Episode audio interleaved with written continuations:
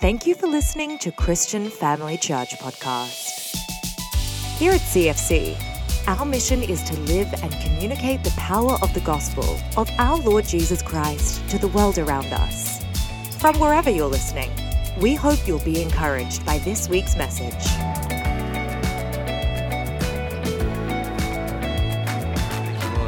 God, I just thank you this morning for your word. We thank you, God, for this chance to come together and, and focus on what your word says to us. Lord, help us to hear what your spirit is saying to us today, Lord, I pray. In Jesus' mighty name, amen. We're going to watch a little video that uh, is- guys have got there, and you may watch this video and think, uh, Andrew, why are we watching this video? But hopefully, all will become clear as we go through. So, we've got the sound ready. Let's have a look at that video now. When you could listen to epic wins, watch the legends, or just have a kick without getting so sports memory. I know. It's been bonus bets, odds, and earned payouts for those I remember. It shouldn't be. And if you think so too, then it's time to join the club. Join all of us who have said no to sports gambling sponsorship. Help kids like me love the game, not the odds. There you go. You're probably thinking, Andrew, church. Why are we watching an anti sports gambling ad? I read a statistic this week that said one in seven kids in secondary school are addicted to gambling. One in seven kids that have got apps on their phone that they are just constantly addicted to betting on sport or whatever else it might be. I thought, my goodness. And it hasn't changed my message, but I thought, actually, I'm going to just put that in at the start because it kind of leads into where we're going. But I wonder, do you know what the Bible says about gambling, about betting? I just want to have a look at a couple of verses really quickly. Proverbs 13, verse 11. It says this Wealth from get rich quick schemes quickly disappears. And I think if you look at statistics, people who win the lottery, a few years later, what's happened? They're worse off than before. So often. Wealth from hard work grows over time. Sometimes it's a very, very long time, isn't it? Another verse from 1 Timothy chapter 6 verse 9 and 10 says people who long to be rich fall into temptation and are trapped by many foolish and harmful desires that plunge them into ruin and destruction. For the love of money is the root of all kinds of evil, and some people craving money have wandered from the truth, faith, and pierced themselves with many sorrows. One more verse in Hebrews 13 verse 5. It says, Don't love money. Be satisfied with what you have, for God has said, I will never fail you. I will never abandon you. You know the Bible doesn't say anywhere, do not go to the pokies? Doesn't say it. Doesn't say, do not download that sports betting app. Doesn't say it. You won't find it. In fact, you won't even find the, the phrase in the Bible, do not gamble, unless it was a translation that I haven't seen. But the whole of Scripture teaches us to put our trust in God, to put our trust in Him. You know, the Bible doesn't, doesn't define how far uh, our, our greed has to go before it becomes gluttony. Doesn't go, uh, doesn't tell us how far you can go before it becomes a gambling addiction. But we are called and told to put our trust in Him.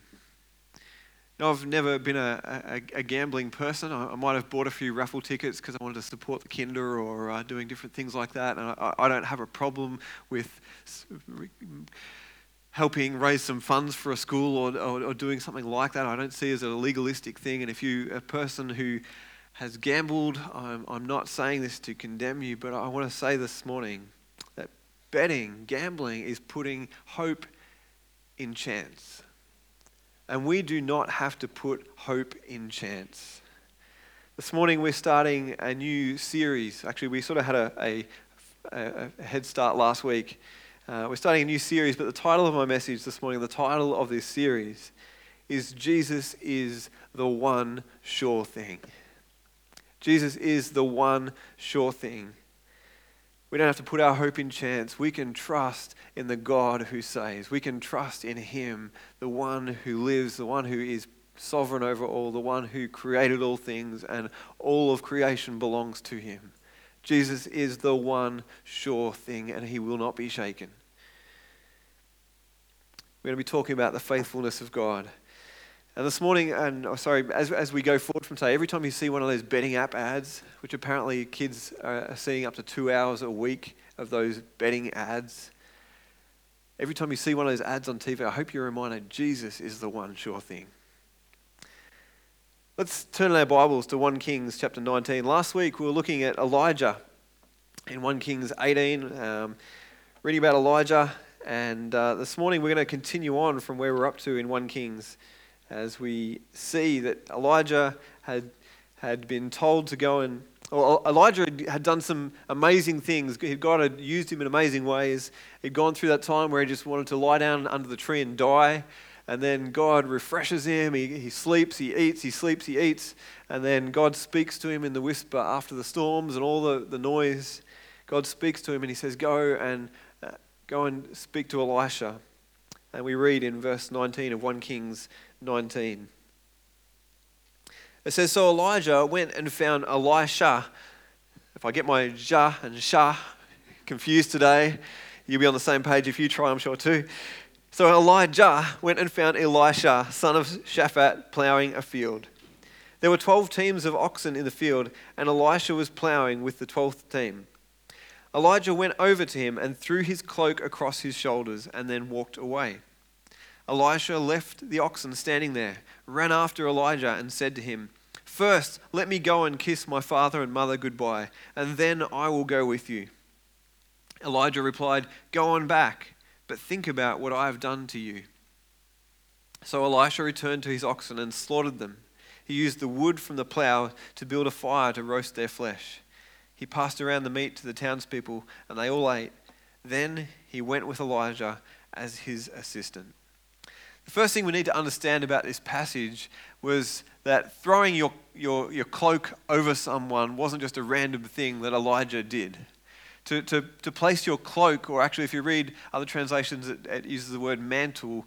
It was a, a, significant thing. It was an understood practice to go and throw your mantle over someone's shoulder. It was to say, Come, follow me. Come, be my disciple. Come, learn to do what I do. And this was a, a thing that Elisha understood. And when Elijah comes and throws his cloak on him, he's not just feeling like a human clothes hook. He's not just like, what, What's that all about? What are you doing? He's going, Wow, that was Elijah. He just threw his cloak over me. He wants me to come follow him and, and do what he does. Elisha is given an opportunity. Does he leave everything and go after Elijah, or does he keep plowing? What does he do? I wonder what you would have done in that moment. Imagine you're at work, you're, you're at, at the shop, you're at the farm, you're at home, whatever you do, you're, you're working away. Suddenly, this famous man of God who's been doing these amazing things for God walks in the room, throws his cloak over your shoulder, and walks away. What would you do? Would you close up the shop, head, out, head after him? Would you, I don't know, pack up the milking machine and run out after him? Elijah, uh, sorry, Elisha responds by saying, let me go kiss my mother and father goodbye, and then I'm yours. I'm coming. Let's go. I think there's some nervous excitement, but he's like, wow, let's go. This is crazy, but if you think so, let's do this. And he puts his trust in Elijah's judgment, and his call for him to come follow him. And it's not until 2 Kings, chapter 2, the, last couple of chapters of um, 1 Kings is uh, sort of about the people of Israel and the end of Ahab's reign. And in 2 Kings chapter 2, we see Elijah and Elisha. They're on a journey traveling to, to Bethel, and Elijah says, Elisha, stay here. I'm going on to this place. And Elisha's like, No way. I am not leaving your side. I think he's kind of like, well, You put your mantle on me. I ain't going anywhere. You called me, and I'm, I'm coming. Sounds like a song we sang and they're traveling to Bethel and they, go on to Jericho and then they go into the Jordan. And each time Elijah says, You stay here, I'm going to go on. And Elisha's like, No way, I am coming with you. I am not turning away, I am following you. And then we see Elijah ask Elisha the very same question that we heard Jesus ask blind Bartimaeus just a couple of weeks ago. Elijah says to Elisha, What do you want me to do for you? What can I do for you, Elisha? And Elisha says to Elijah, You're you getting the sh and the j and the keeping up? Elisha says to Elijah, No, sorry, Elijah. Elijah says to Elisha, What do you want me to do? Elisha says, Would you give me a double portion of your spirit?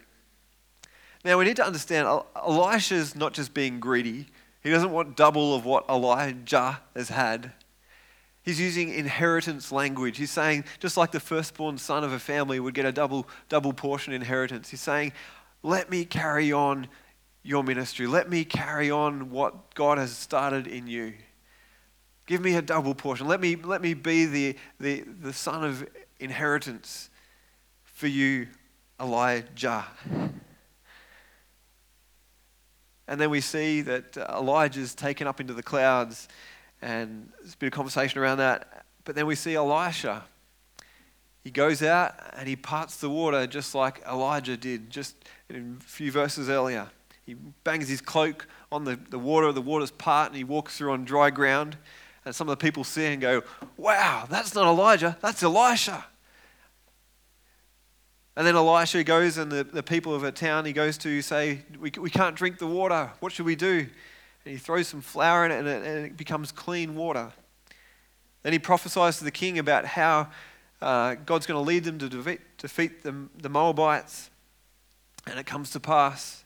And Elisha begins to outwork this calling of God in his life. And that's just in the next chapter and a half that we see those things happen. We could talk about how Naaman was healed of leprosy. We could talk about the, the oil. Or we could talk about uh, how he heals a, a, a dead person in the next chapter. But Elisha goes on carrying on the ministry of Elijah. And maybe you're thinking, that's, that's really cool, Andrew. But what on earth has this got to do with me? You might have heard the saying, where God guides, he provides. Has anyone heard that saying before? One person. You've all got, have you all got tight arms today? Or There's a few people have seen that, heard that saying before. Where God guides, he provides. And I believe it to be true. Where God guides, he provides. The Bible talks about how when we become uh, when we give our lives to Christ, when we become a follower of Jesus, He takes out our stony heart of sin and gives us a new heart with new and right desires. And throughout my life, as I've submitted my desires to God and said, God, this is my desire, but lead me in the way you want me to go. Take away this desire if it's not from you. Because to be honest, we, we all have selfish desires popping out at its little head at times, saying, Oh, let's chase after that, let's go after that. But as we submit our desires to God, I believe He provides for the way He leads us.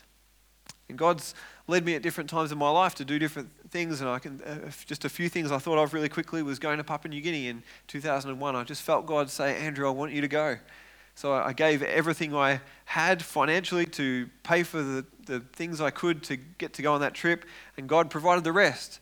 And I've got to say, the rest was a lot more than my, my everything. But God provided to, to, to do what He'd called me to do. Becoming a youth pastor, becoming a, a, pastor after that, God has provided. I'd, I'd even say becoming a cyclist. God provided me to do this thing that I loved. He provided. He's made it possible. You know, I, I was given my very first bike to, to race on. I was like, wow, from a person I didn't even really know. God provided the, the, the, racing shoes with the special clip pedal things, you know, the, the cleats, they go click, click, and you, you walk along the footpath going to get a coffee and you go. Where God guides, He provides. Church, our God is good. Do you believe that? He is good. He, he doesn't lead you astray. He is not going to lead you into things that destroy you. Our God is good. And, church, He is able.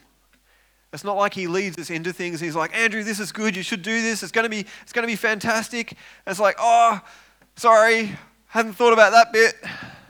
He hasn't forgotten about what's going to happen tomorrow or next week. He understands what's going to happen. He is good and He is able and He is faithful. And the Bible says, even when we are unfaithful, He remains faithful. We stumble at times, we trip up, we mess up, and God He doesn't shake his hands and say, No, nah, I've had enough of you. He stays faithful even when we are unfaithful. That, that boggles my mind. God's grace, His mercy, His forgiveness. God honored Elijah. Sorry, He also honored Elijah. My point is, God honored Elisha.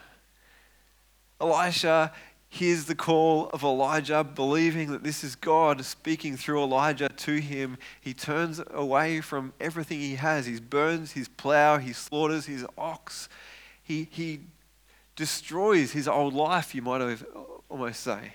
He gives it up, he, it's gone, he's burnt it.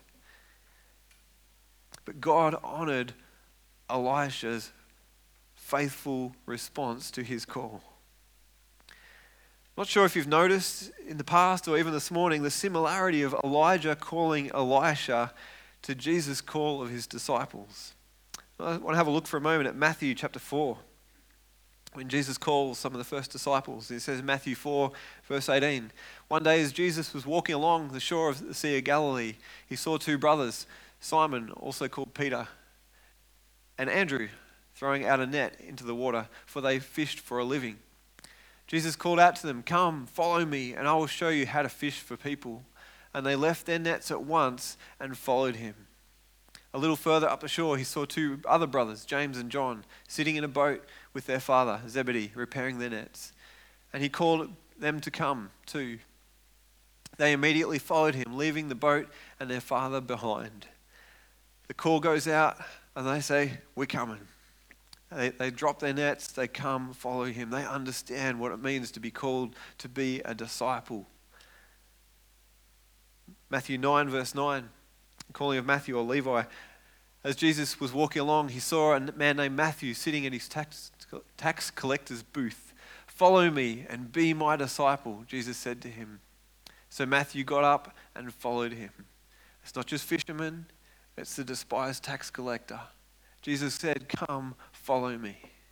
And they dropped what they had and they went and followed him.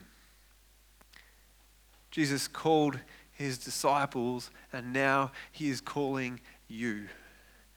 He is calling, Come, follow me. Come, be my disciple. To be a disciple, Jesus is saying, Come, learn to do what I do. Learn to be like me. And the most awesome thing is, you read Matthew 28, Jesus promised that I will be with you always. He sends His Spirit to empower us, to lead us and guide us and, and empower us to be more and more like Him every day. We're being conformed into the image of Christ.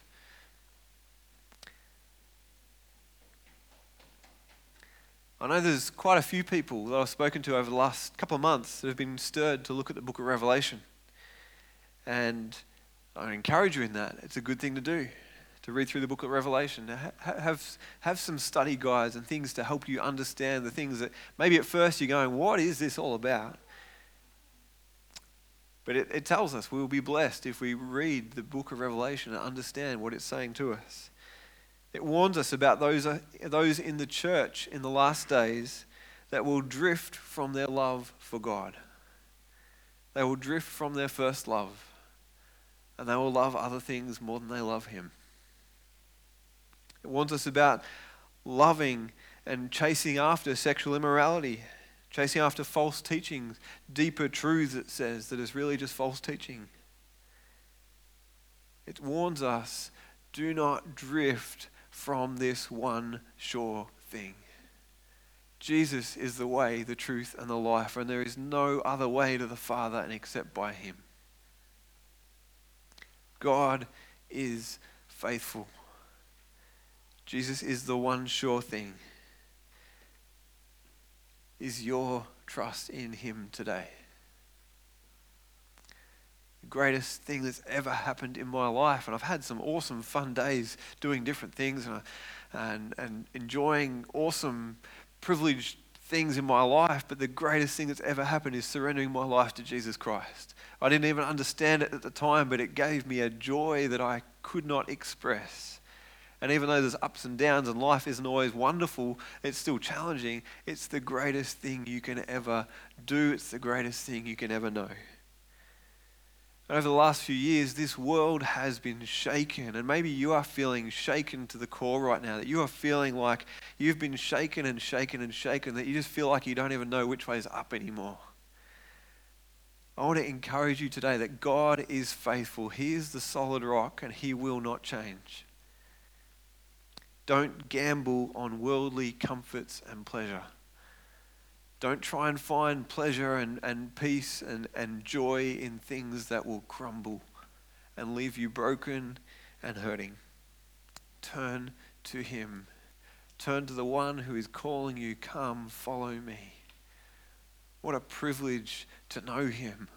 And what a privilege. Let's think of Elisha. He could have, he could have known God well and truly his whole entire life. He might have even said, You know what, Elijah, thanks for the call, but I like plowing this dirt.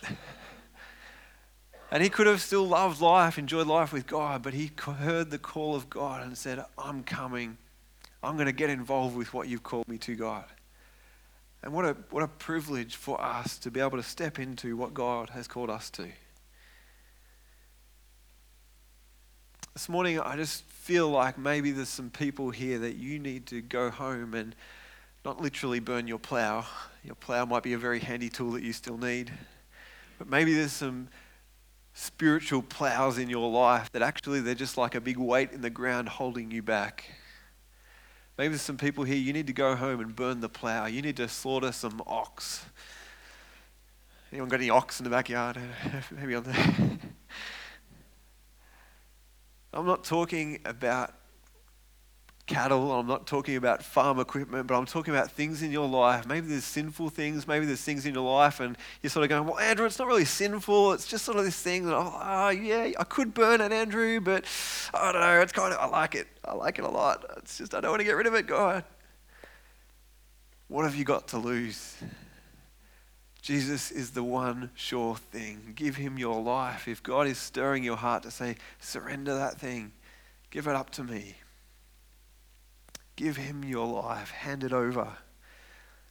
Let the ox be slaughtered. Let that plow be gone. Turn away from those things that would hold you back. I think it's great that God chose that Elisha was plowing the ground and it was physically a thing that was dragging along, well, in front, behind. I don't know. How did they plow back then? Anyway, let's leave those things behind. Throw it off. Get rid of it. Maybe there's actually a physical thing you need to burn. Let's make a decision today. I'm following Jesus. I've heard his call. I'm coming. I'm not walking, I'm running. I didn't ask you guys to sing that song. Good, good choice. Thank you, Lord. I asked the band to come. I just want to read one last passage in, in 1 Peter. Thank you, Lord. Always get excited when I look up at the clock and go, wow, I went shorter than I expected. That's I don't think anyone ever minds. It's, it's all good. 1 Peter chapter 1. Actually, because we've got time, I'm just going to read one other little part. in chapter 2, and you haven't got the verses up there, Charlie, but uh, 1 Peter chapter 2, he talks about newborn babies craving pure spiritual milk. He talks about being living stones that God is building together as his temple. He talks about Christ being the cornerstone. And he talks about how some, some people are stumbling over that cornerstone, saying, How can he be the one? And but he gets to verse 9 of chapter 2. He says, You are not like that. You are a chosen people, a royal priesthood, a holy nation, God's very own possession. As a result, you can show others the goodness of God, for he called you out of the darkness into his wonderful light. Once you had no identity as a people, now you are the people, now you are God's people. Once you received no mercy, now you have received God's mercy. Dear friends, I warn you as temporary residents and foreigners, some translations say aliens, aliens on this earth, to keep away from worldly desires that wage war against your very souls. It wants to pull you into desires that lead you astray from God. Worldly desires, those things that will drag you down, want to lead. We have an enemy who, who prowls around trying to steal, kill, and destroy from you. Keep away from worldly desires that wage war against your very souls. Be careful to live properly among your unbelieving neighbors. Then, even if they accuse you of doing wrong, they will see your honorable behavior and they will give honor to God when He judges the world. Now, so let's just skip back to 1 Peter 1, verse 3 to 7. All praise to God, the Father of our Lord Jesus Christ. It is by His great mercy that we have been born again. Because God raised Jesus Christ from the dead, now we live with great expectation and we have a priceless inheritance. An inheritance that is kept in heaven for you, pure and undefiled, beyond the reach of change and decay. And through your faith, God is protecting you by His power until you receive this salvation, which is ready to be revealed on the last day for all to see. So be truly glad there is wonderful joy ahead, even though you have to endure many trials for a little while. These trials will show that your faith is genuine, it is being tested. Did you hear that? It is being tested. As fire tests and purifies gold, though your faith is far more precious than mere gold. So when your faith remains strong through many trials, it will bring you much praise and glory and honor on the day when Jesus Christ is revealed to the whole world.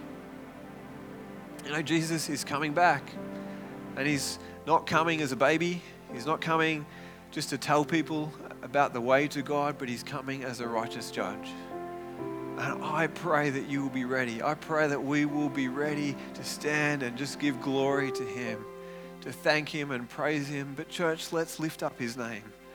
Let's hear his call to go and tell the world about the one who loves him, the one who gave his life for us upon the cross that we can be set free, have forgiveness and eternal life. Lord God, I just pray today that you would help us to hear your call.